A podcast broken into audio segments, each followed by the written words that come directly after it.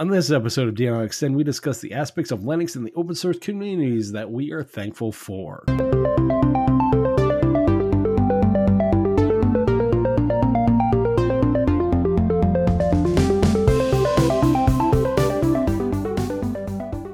This episode of DLN Extend is brought to you by DigitalOcean and Bitwarden.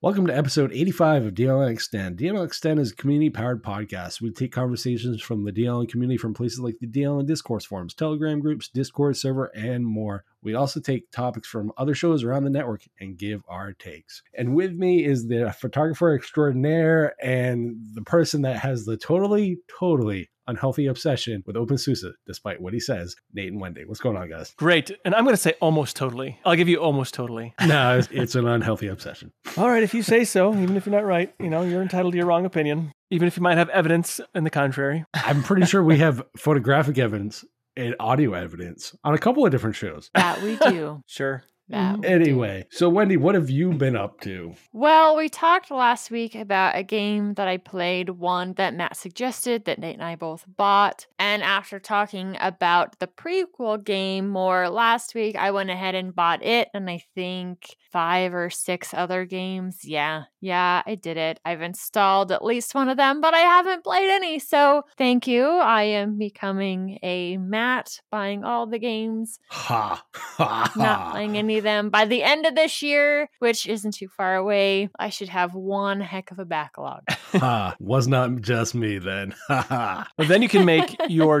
2022 New Year's resolution. I'm not going to buy any games until I've played through all of my backlog and then go back on that resolution three months into the new year like somebody else. Absolutely. Well, you know, it was a good thing I didn't go three months in because it was six. Thanks. Six, three, you know, it's not what the truth is. It's just how you tell the story. No.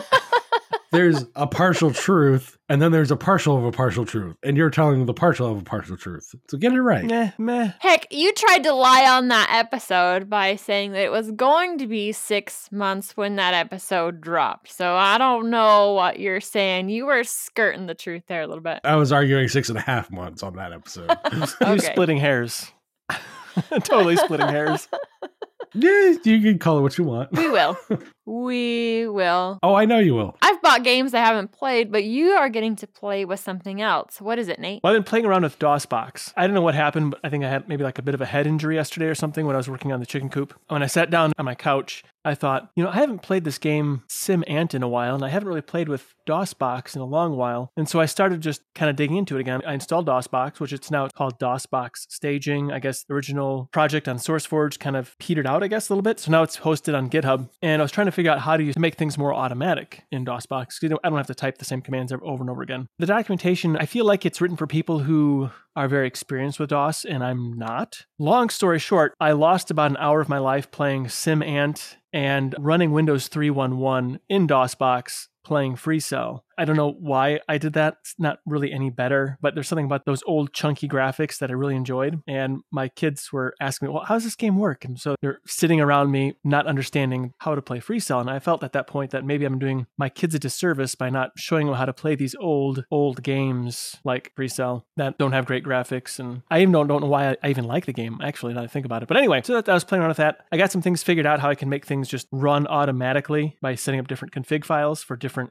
applications or games or whatever. So it was kind of fun. A little stray off into the unplanned nether regions of the uh, open source world. So DOS. Sounds like fun. I don't know. It seems like the really bad graphics are back in style anymore, where it comes to, I guess, not necessarily bad graphics, but the chunky pixelated graphics are back in style. Just as I look around and see the absolutely ugly late 80s, 90s glasses are back in style and wonder why. Yeah. I don't understand why kids wouldn't love it. It's the thing now. Wendy, do you mean those lovely glasses from like movies like Terminator and stuff? The regular eyeglasses that go halfway down your face and they're extremely ugly. And I hid mine every single morning on purpose so I wouldn't have to wear them to school. And now I see people buying them and wearing them when they have a choice to have other options. It drives me nuts. It absolutely drives me nuts. But it comes from a kid who had glasses in the early 90s and thought they were horrible. To be fair, glasses that were designed in that time frame were horrible.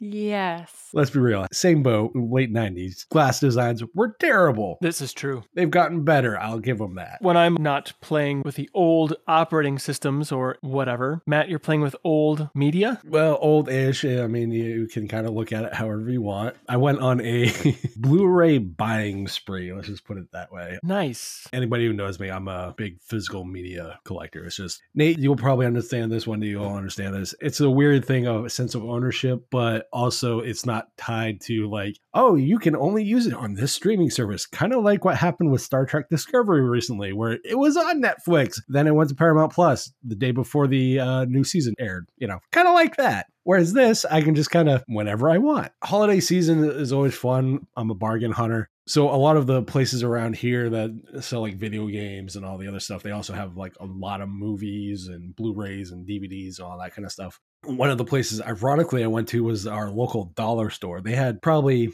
three full shelves of just like dvds and blu-rays and all this other stuff. I just went in and bought a bunch of random blu-rays. They're a dollar a piece. What do i care? Wow. so i came out with like the last season of battlestar galactica a couple of other different full-length tv shows that i came out with and i was like ah that was interesting. I haven't had that happen in a while. Kind of expanding the blu-ray collection a little more than i already have Um, at a buck, I can't really complain, you know, per movie or show or whatever. Good times. Yeah, and if you don't like them, it's not that big of a deal. You only spend a dollar on them. Exactly. And not gonna lie, I really don't care for the last bit of Battlestar Galactica, but you know what?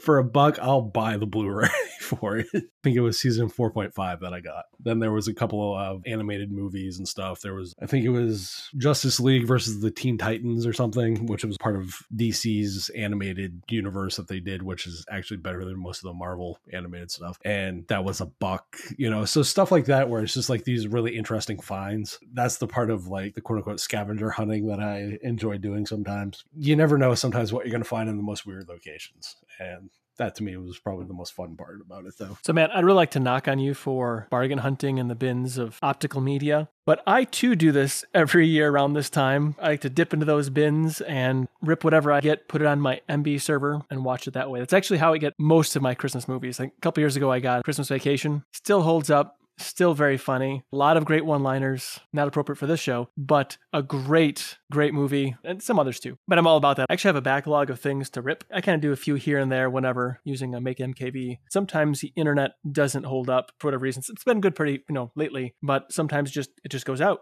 and it's kind of nice having options, you know, if you just want to chill. Also, the streaming services I still pay for they don't have all the stuff that I want anyway. Now, if it's something that I want anyway, just put it in my library and uh, have it available on all the smart TVs in the house. It works out well. All the smart TVs that are really just dumb TVs, Nate. I guess I didn't tell you. Some of them are smart TVs, like the Samsung giant thing that has a bit of a curve to it, which is stupid. Oh, uh, gotcha. I can have the Emby app right on there and I don't have to do my crazy science experiment to have access to the things that I want. It's actually kind of nice. And it still works, you know, when the internet goes out, I can still access all that no problem.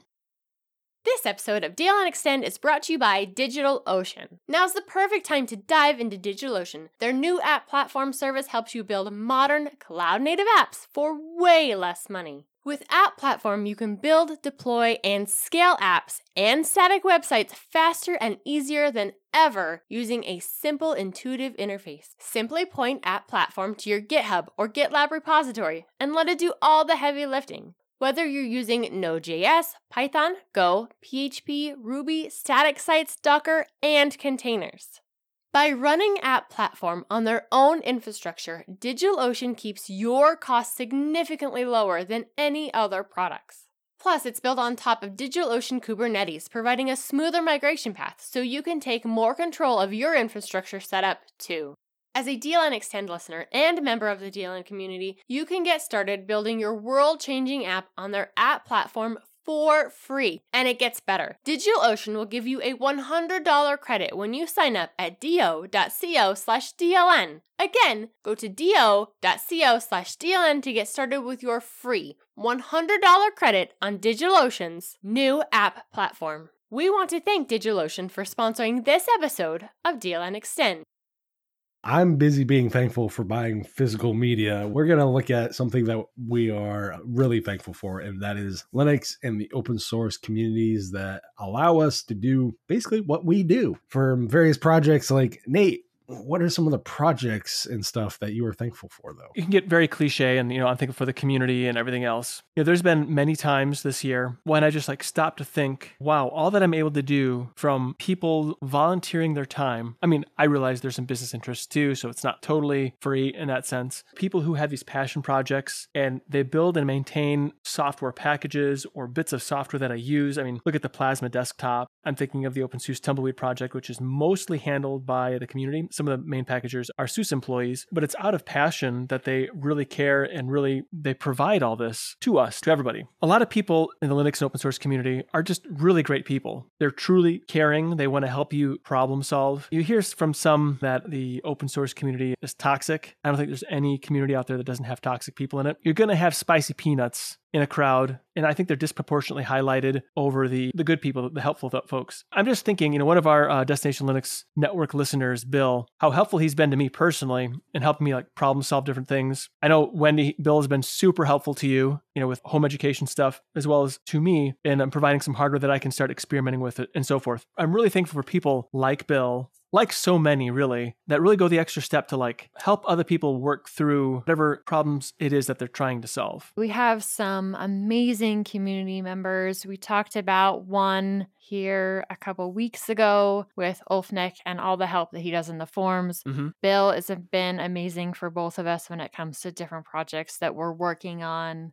Without these extremely great resources that are inside the Destination Linux community specifically, I don't know what I'd do. It's kind of hard to imagine our community without some of these members that we have. And I know that another one that listens to our show all the time, Sandwich Hunter, he's constantly leaving all kinds of wonderful feedback on the shows and comments on not only Destination Linux, but Extend and Hardware Addicts. He's everywhere on the network and has some amazing insight in some of the stuff that he talks about. So, yeah, it might be a little cliche, but we do have some super awesome community members that not only are they helping other people achieve their goals, get things done, sharing all kinds of valuable information, but they are great feedback for us as well to make our shows better. And they are in many ways my motivation to keep doing and keep learning and keep growing individually because there's that feedback mechanism where you want to provide them good information too. And I can't say enough how grateful I am for that. Some people get stagnant in, you know, whatever area of interest that they may have. You know, humans are social creatures. I know Matt, he doesn't like socializing with like real people very often. I know he does. It's that encouragement you get from one another that motivates you to like, you know, go the next mile, to figure out the next thing and so forth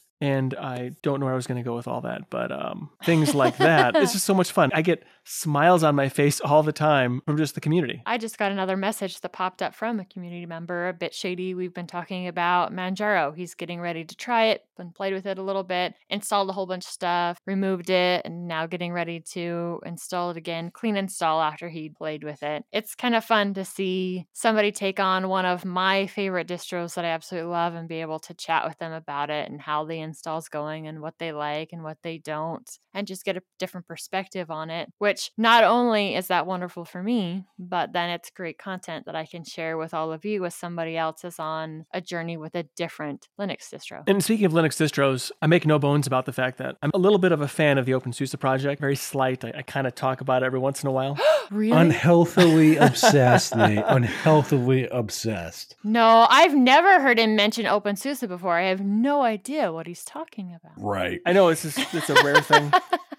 you know, I have a lot of older hardware because you know, I don't like spending money on new hardware, especially that project. Any Linux can do this, really. It's not unique to OpenSUSE by any means, but it keeps old hardware very useful. I'm able to continue to use these 10 uh, year old netbooks, maybe not as efficiently as a new machine, but they're still very usable. Since the keyboards are still good, you know, I threw in some SSDs, so they're pretty decent. They will do everything I need them to do with the kids as far as like, you know, I'm having them learn to touch type, doing a little bit of math games and so forth, or, or spelling games and, and such on them. And, and they work very well for that. You know, they're not great for multimedia so much anymore. Little practical things they can do very well. Thinking of DOSBox and maybe some of those old educational games from times past might be kind of cool too. The other thing too is like, you know, I, I get really high uptime and reliability with my systems. You know, I can remember years ago in the old days of Windows, I call it my dark ages, my four years when I was pretty much using Windows primarily, constantly having issues, not being happy with my technology. And now I just use this stuff. And uh, aside from a little bit of an issue that we had today, I mean, really, do we really have problems? People have been working on this stuff so much. You know, the reliability is really there. And sometimes I feel like I'm spoiled. I can forget to be grateful for what I have. When then when I stop and I look at everything that I have that I'm using today that just was not available to me you know, let's say 10, 15, 20 years ago. And I, I, have to stop and think, this is really awesome. Everything from that Matrix chat that we use to Audacity as a backup recording, video editing systems that are way better than what I started using when I first did video editing, you know, on old analog systems. It's just so cool. I want to basically say thank you to everybody that's involved in all aspects of getting the software to me and helping me to learn it. There really are some super awesome tutorials out there. And when you come to thankful that people will share how to use different programs,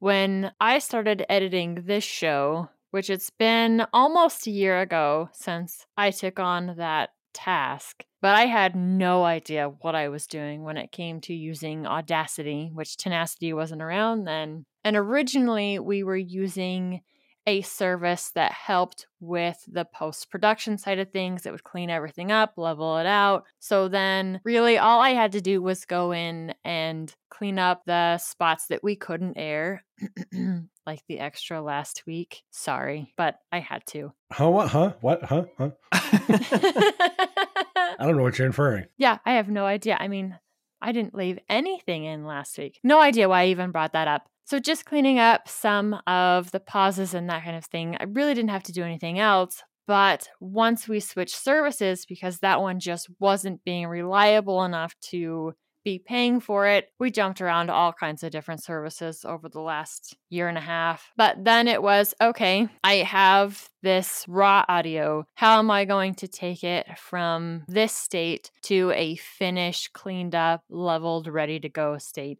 And I spent a good couple weeks in a tutorial learning how to use it, learning some of the different features, playing with different things. Then there's been some additional tweaks as the year has went on. And if it wasn't for people willing to share their knowledge on here's this super awesome open source piece of software, and here is how to get the most out of it, there's no way that I would have done it in any reasonable timely manner. I too am super grateful for those that share their knowledge. Not to plug the forum again, because I'm probably gonna do it a few times, but it's amazing like how willing people are in our community to share the information to help us find solutions to our problems too. I'm dabbling a little bit now with like music production stuff. I'm just dabbling. I got nothing useful that I can share with anybody. All the suggestions I was given to just try different things, or even given links on people who've actually done tutorials on creating different bits of music and whatever with like Ardour. I'm thinking like, you know, back in the 90s before the internet, you know, the before times, how would have I found the information? You know, what would have been my method of getting that knowledge. I mean, a lot of things were not available at the time, but you would seek stuff out, you know, take a lot longer to find a solution. That's just wonderful. See, I totally agree with you. You know, people who are willing to share how to do something, tutorials, taking the time to build tutorials. This is how you do a thing. Awesome. Is Matt thankful for anything besides picking on me?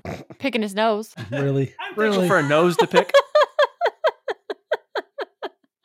I'm sorry. I'll go to my corner. Sorry, not sorry. Don't lie. So, like you guys, I'm thankful for a lot of the stuff that the community does, be it from sharing knowledge to the accessibility to programs. The thing I'm actually really thankful for, though, is what all that giving of time, effort, energy, money, etc. You know, whatever the people behind those things are giving is what it allows me to do with the stuff that I need to do. So, like, it allows me to take a third gen i5 laptop and turn it into a home theater PC. Things like Emby and Kodi and all these other projects that allow you to do that particular task is great. Projects like Chimera OS or Gamer OS that that work within the confines of a consoleized Steam machine mentality and turning a, a PC into a console essentially you're in control of that. Like the level of control that all this stuff allows you to do and solutions that it provides, like Nate, you and your HomeKit stuff for like your light switches, mm-hmm. that stuff being available to people and implement in their own way is something that I'm really thankful for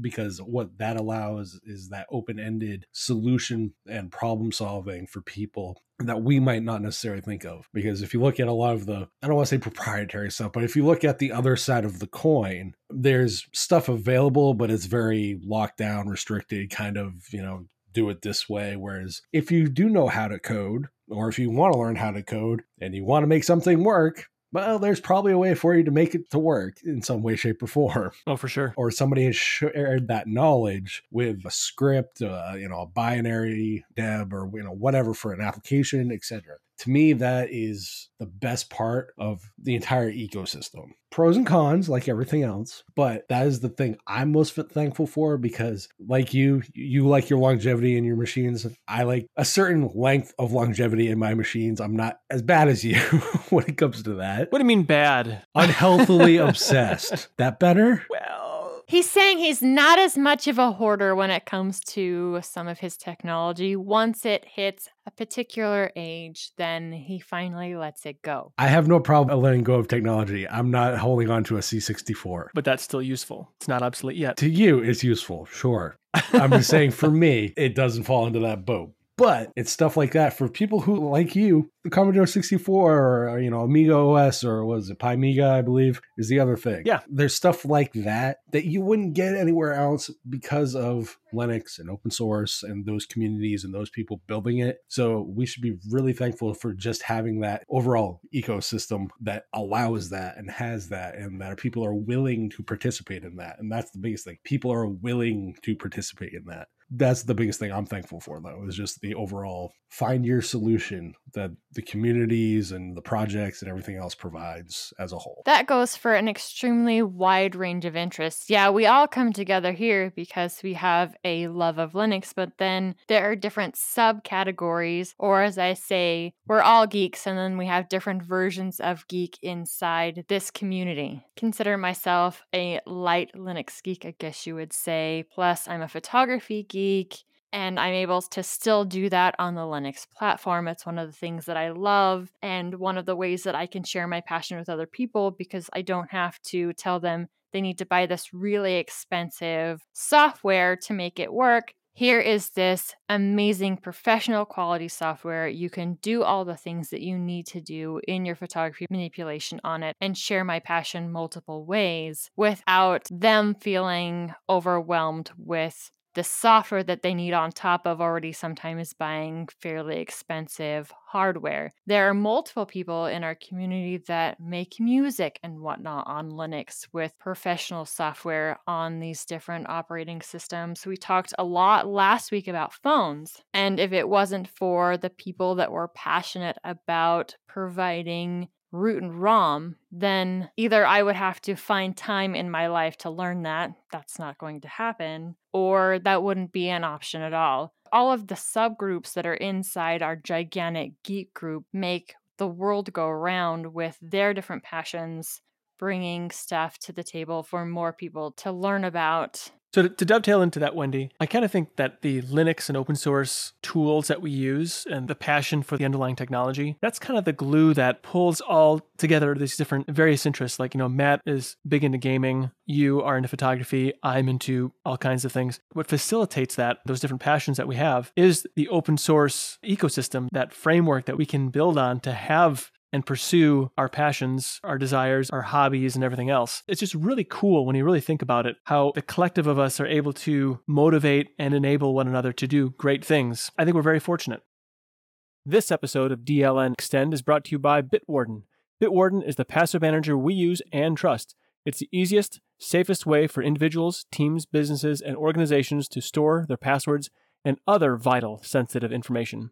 Bitwarden lets you choose the authentication to access your password manager, such as PIN, master password, and adding phrases or fingerprint security, all to keep your passwords safe. Go to bitwarden.com slash DLN to get started for free. Bitwarden is a password manager that I use and trust because Bitwarden is 100% open source. It has extensive security audits. It gives you the ability to self-host if you so choose. So go to bitwarden.com slash DLN to get started for free. It's only $10 for a premium account, which gives you one gigabyte of encrypted file storage, two-step login with YubiKey, U2F, Duo, Vault Health Reports, and more. Make the smart move, like many from the community have, and go to bitwarden.com slash DLN to get started for free.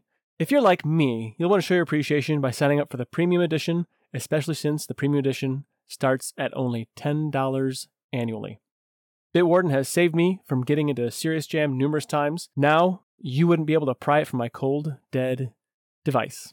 Thanks to Bitwarden for sponsoring this episode of DLN Extend. While we're thankful for people sharing knowledge and everything from the community, Wendy, you have been trying to gain some new knowledge. I am trying to gain some new knowledge. It is time to rebuild the guinea pig cages. We have some CNC cages that we've built. They have lots and lots of room to run. The problem is they pretty much take up most of the girls' bedroom. So we need to rebuild them, and I need to rebuild them in a way that they go up instead of just out. I've ordered some new panels because I'm going to need new panels, and I was wanting to see what my idea would look like. Downloaded and installed FreeCAD. This one has quite the learning curve, and so far, well, I'm not really getting any vision of what the cage will end up looking like, but I am slowly learning how to use it. I actually watched some tutorials this morning and realized that the way I even started things off wasn't right. It's not very intuitive for somebody who's never used something like this before, so I have a lot of work to do. The staff will be here to build the cages probably before I get FreeCAD figured out, but I would like to learn how to use this piece of software. It seems like once you have a grasp of it, and the workflow and the stages that it takes to build something out that it is such an amazing piece of software. It's just going to take me some time to figure it out. If you have played with and used FreeCAD and you know of this really awesome tutorial, please share it with me.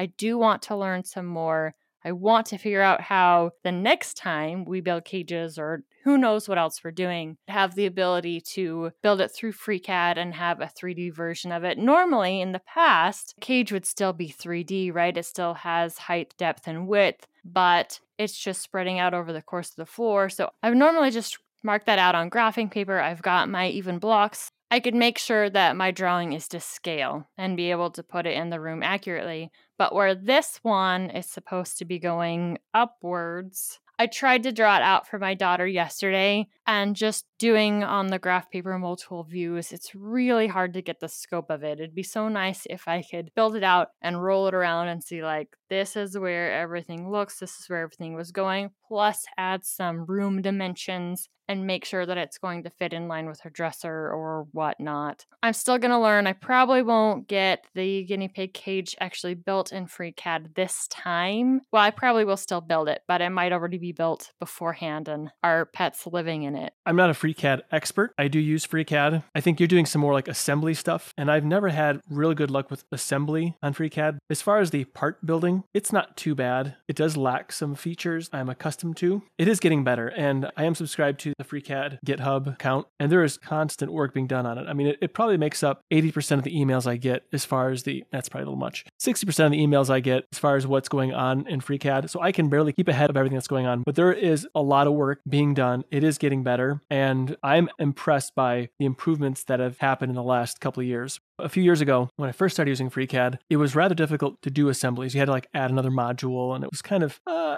cumbersome. Now it's improved. It's not my favorite, but it has improved it's going to continue to get better. There really is a focus on it. I think probably by the next release, we're going to see some pretty serious improvements yet. I have a project that I need to continue here as time allows, but I will be doing a lot with FreeCAD as far as that's concerned. So I may be able to help you. Maybe. I don't know. We'll find out. This is one of those situations where I really wish you didn't live across the country. I wish we could go meet somewhere look over the application and you could be like, oh, yeah, this is what's going wrong, just like I do with my students in HTML, where I can just quickly look at their code and be like, oh, yeah, this is capitalized and it's not in your code. Or you put mm-hmm. an N instead of an M, you know, just be able to quickly glance at it and see what's going on. But no, you're way across the gosh dang country. But thanks for your help. I will still be calling on you to help me figure this stuff out. Oh, for sure. And we could always do like a Jitsi meetup or a Zoom or something. And if you have a question, I screens. I suppose we could do that. Yeah. Yeah. Share screens. I'll make sure to get a little bit smarter at using FreeCAD here. Hopefully, this next project will allow me the expertise I need to be able to be more helpful. Well, you're light years ahead of me when it comes to understanding how it works. Or I guess it probably maybe is a hindrance because you worked with other CAD software before. So you have a particular workflow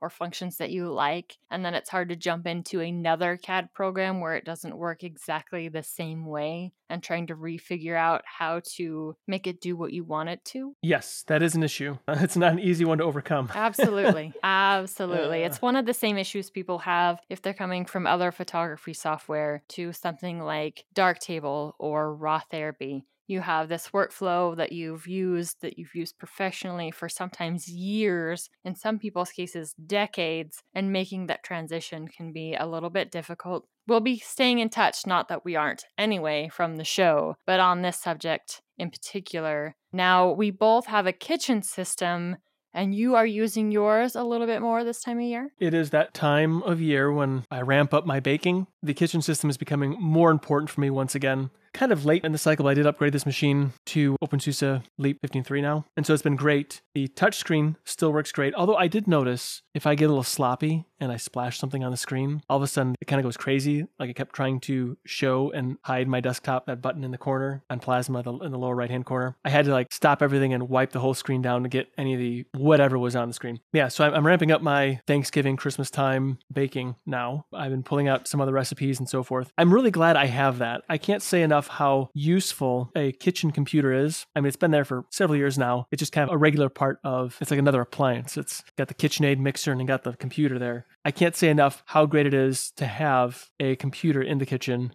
Oh, here's another thing I'm thankful for. It does make my kitchen duties much smoother, much easier to accomplish, and a lot more efficient, really. I'm pretty excited to get back to doing indoor kitchen tasks as opposed to pounding fence posts and digging trenches outside. Yeah, by the time winter's over, you're going to be ready to go do that stuff again. I have to agree, though, after having a kitchen system, I really don't think that I could go back to not having one again. It is so incredibly useful for just looking things up in a hurry because we're walking through the kitchen all the time, pulling up recipes, listening to podcasts.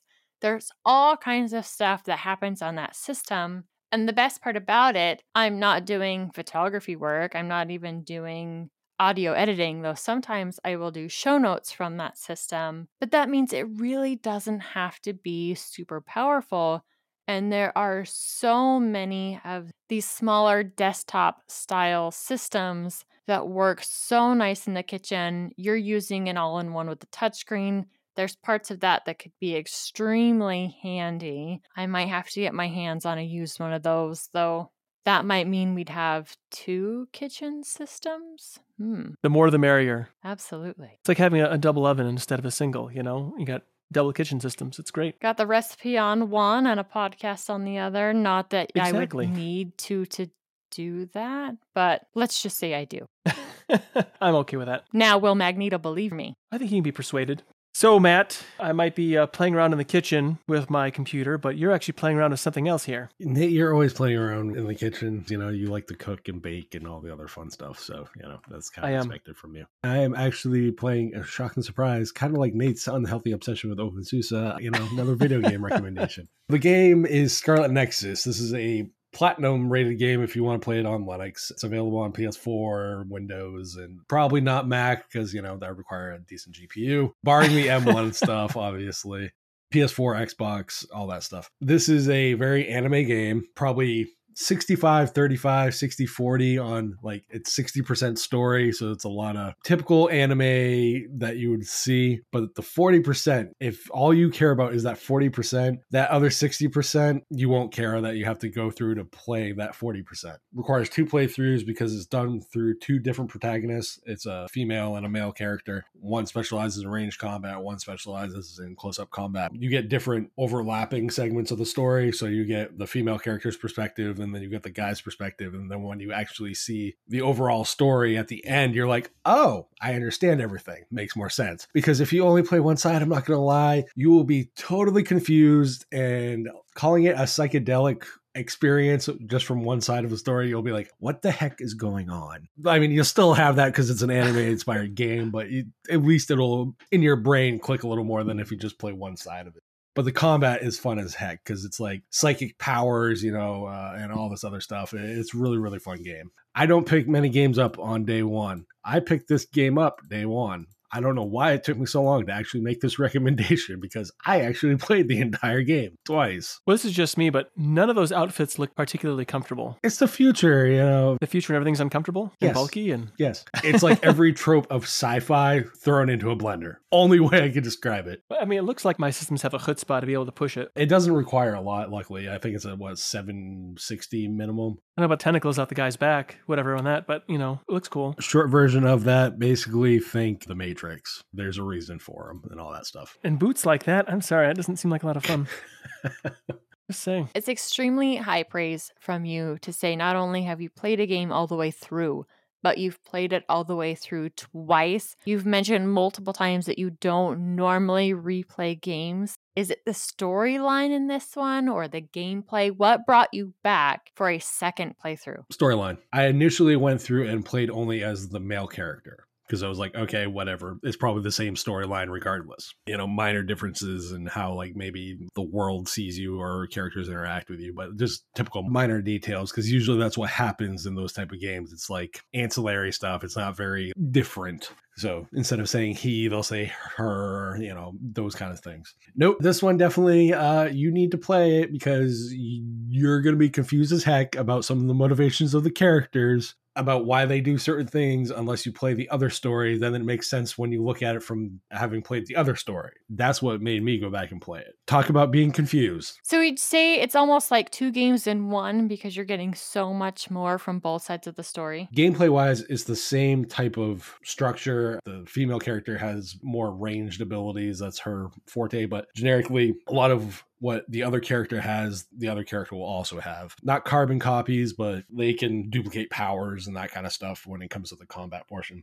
Solely story. I love the combat, don't get me wrong. It, it's always fun being able to pick up a car and throw it at a bad guy. There's just something kind of therapeutic about it. Hmm. For me, it was definitely solely story. They have done a pretty good job at keeping the game updated. The season pass, whether or not you're into that, eh, I would debate whether or not it's worth it right now. But if you're just looking for the base game, whatever the price is for the base game, you will get at least, I'm going to say 30 to 60 hours minimum of cost with this game as far as like time investment. Nice. And this one's pretty dang new. It was released this year. Yeah. And here's the nice thing this game worked day one for Proton, by the way. Nice. Awesome. Zero configuration, zero. And that was with just Steam version of Proton. That was click install and click play, and hey, it worked.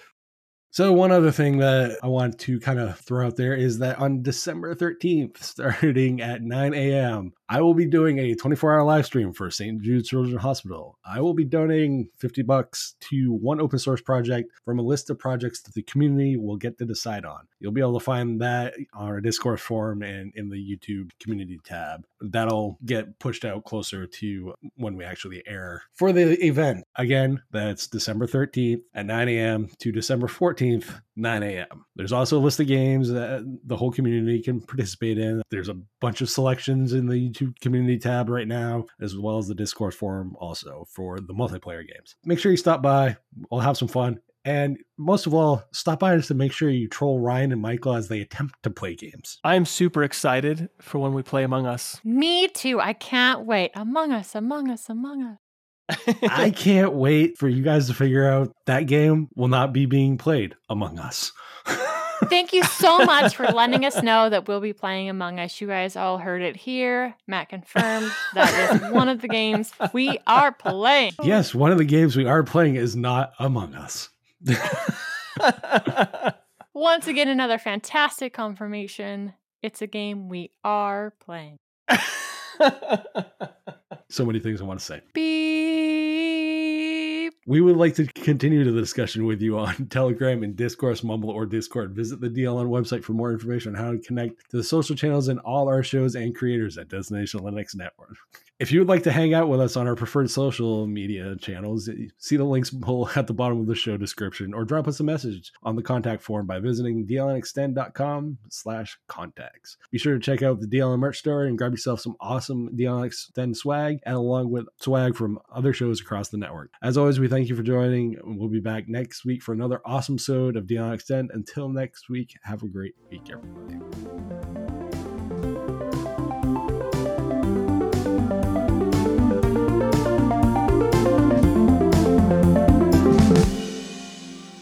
Wendy, I love the sweater. For those of you who are only listening to this show, I just shared an ugly Christmas sweater in the DLN Extend crew chat, and it has to be my favorite ugly Christmas sweater I've found so far where my husband started working for a new company. We're probably going to have a Christmas party this year. And I decided I needed to wear an ugly Christmas sweater to it and get a really good first impression with everybody who works with. One of my favorite skits ever from SNL with Christopher Walken and the More Cowbell. Well, this is a play on that. I might actually even just share the link in the description because it's absolutely hilarious everybody needs a Christopher Walken ugly Christmas sweater. Also, go pick up some Christopher Walken movies while you're at it because, you know, yeah, love Christopher Walken. Oh, for sure. He plays such an interesting character all the time. All the time. It's like he's a little bit of a loose cannon, but you're not really sure if he's a loose cannon, but he's kind of a loose cannon. I can't remember the movie. It's been so many years since I've seen it, but there's a lot of cows. Chris Walken just says, That's a lot of cows. And I say that an awful lot. Like we've purposely showed the kids the more cowbell skit just because. And so then I've got that same Blue Oyster Cult song on my playlist. And when it comes on, like every time it comes on when we're driving, I look at my daughter and go, more cowbell. she just shakes her head at You can never have, I need more cowbell. You can never have enough cowbell. Will Ferrell and his just the, it was just such a perfect cast at that time. now that we've thoroughly got off topic, Thoroughly. you're welcome. I did it this time instead of Nate. Yes, yes, Just you true. did. Congrats. I tip my hat to you, good ma'am. Thank you. That is, that is. I think we beat the horse to death. Okay, just wanted to make sure. No, no, no. I've got one more thing. I'm just kidding. I don't. okay, Steve Jobs. And one more thing.